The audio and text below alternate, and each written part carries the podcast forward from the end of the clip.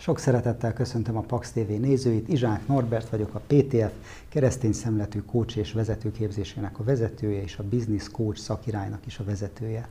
Az 5-6 perces tudatmódosítókban valamilyen lélektani dologra irányítjuk a figyelmünket, de az is lehet, hogy egy menedzsment eszközre, vagy valamilyen hasonlóan izgalmas az életünkre hatással levő jelenségre. Én egy olyan koncepciót, elképzelést hoztam nektek, ami azt hiszem, hogy a coach munkámnak közel a 90%-át lefedi, de az is lehet, hogy ennél egy kicsit több. És ez arról szól, hogy hogyan hangoljuk össze, hogyan teremtsünk egyensúlyt az életünkben a fej, a szív és a kéz között. Általában valamelyik területen deficites szokott lenni az életünk, és emiatt azt érezzük, hogy nincs egyensúlyban az életünk, vagy hát megkísérthet, meglegyinthet a boldogtalanságnak is a szele. Mit is jelentenek ezek? A fej az a racionalitás, a ráció, ahogyan döntéseket szoktunk hozni, ahogyan processzáljuk így a körülöttünk levő világot, és különböző álláspontokra jutunk, hogy mit szeretnénk csinálni. Warren Buffett, a híres amerikai befektető azt mondja, hogy hát csak egy tested, meg egy elméd van, úgyhogy gondoskodj azokról. Ez egy racionális meg, tényleg csak egy testem van, tényleg érdemes időnként, nem tudom, nem zsírosat enni, meg időnként sportolni, meg hasonlókat csinálni, és az elménket is érdemes karban tartani, olvasgatni, ezt-azt csinálni. Tehát ez egy logikus, logikus dolog. Ezt mondja a fej. És a szív mit mond? A szív azt mondja, hogy én meg akarom élni a pillanatot, meg akarom élni az életet. Én meg akarom élni önmagamat a másikkal való kapcsolatban. Én jól akarom érezni magam. Nem akarom ezeket elfolytani, meg eldúdosni, meg ilyesmi. Az érzések, azok hozzám tartoznak, én vagyok az is. És eszembe jut egy, egy példa saját életemből. Néhány évvel ezelőtt inzulin rezisztenciával diagnosztizáltak, és azt mondta az orvos, hogy egyrészt másképp is kell táplálkoznom, másrészt viszont kell rendszeresen sportolnom, mert az úgy egyensúlyban tartja az inzulint, meg az egész ilyen cukorháztartást. És mondom, jó, hát akkor muszáj újra elkezdeni futni. És fél évig futottam, és nagyon rüheltem. Tél volt, latyak volt, minden. És körülbelül fél elég lassan tanulok, tehát ezt így rációból nyomtam, mert hogy kell, azt mondta az orvos. És eltelt fél év, és egyszer valami így átkattam bennem, és elkezdtem élvezni.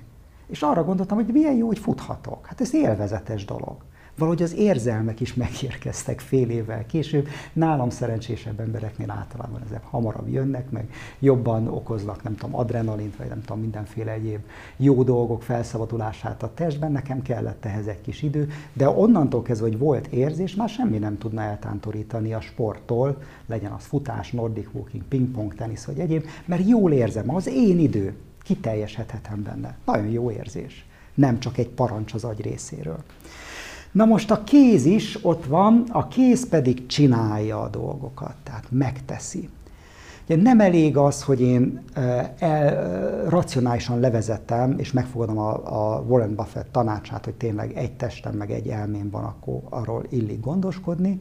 Meg is nem elég az, hogy érzem, hogy ez milyen jó, hanem meg is kell tennem. És bocsássátok meg a kis ilyen teológiai kitérőt, én látok különböző karaktereket a Bibliában, akiknek egyik vagy másik rész az erősségük, és sokat küzdenek azért, hogy ezt egyensúlyba hozzák. Látom a Pálapostól, aki egy hiperracionális ember, rettenetesen sokat tanult az életében, nagyszerű farizeus lett, és nagyon sok mindent csinált is, az érzések nem voltak ott. Ugye Jézusnak meg kell jelennie, és egy kicsit így tarkon kell pöccintenie ahhoz, hogy úgy magához térjen. Sőt, ugye még a szolgálatának az elején is megsértődik. Akkor azt mondja, hogy őt nem visszük magunkkal, ezé hagyjon engem békén, megvert téged az Isten, te messzelt fal, mondja a főpapnak, és akkor az élete vége felé elkezd egy kicsit puhulni, Isten kezelésbe veszi az érzéseit, és egész más stílusban kezd el írni, megbocsát a régi ellenfeleinek, vagy olyanoknak, akikről úgy gondolta, hogy cserben hagyták, és így tovább. Szóval ez izgalmas. Akkor ott van mondjuk egy Mária, aki csupa szív, semmi más nem akar, csak Jézus lábainál ülni. Ott van Márt, aki csupa kész, állandóan sürgölődik valamit a konyhában, és még be is szólogat ugye a Máriának. Vannak hangsúlyaink, és akkor tudunk fejlődni, hogyha egy picit a másik oldalt is elkezdjük fejleszteni. Hogy ne legyen szikár, sivár az életünk érzelem nélkül, amit eddig esetleg elfolytottunk. Azt engedjük meg. Ha arról van szó, merjük megélni azt is, hogyha frusztráltak vagyunk, dühösek vagyunk. Olvassuk a Zsoltárok könyvét, abból sokat tanulhatunk.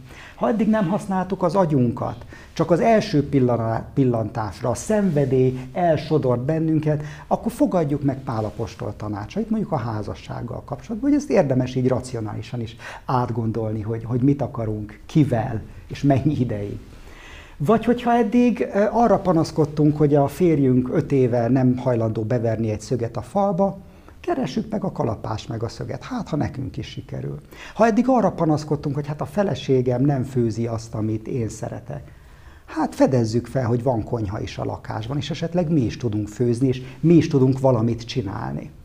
És most nem fogok párhuzamokat keresni az üldöző és az áldozat meg a megmentő dráma háromszöggel, de tegyünk tegyünk valamit. És én azt kívánom nektek, hogy a következő héten nézzétek meg a saját életeteket, ami jól működik, legyen az a racionalitás, legyen az a szív, legyen az a kéz, annak örüljetek és tapsoljátok meg magatokat, veregessétek meg a vállatokat. Ahol esetleg van egy kis hiány, azon dolgozzatok egy kicsit. Vegyétek elő a kezeteket, és dolgozzatok a fejem, a szívem, vagy pedig a kézem.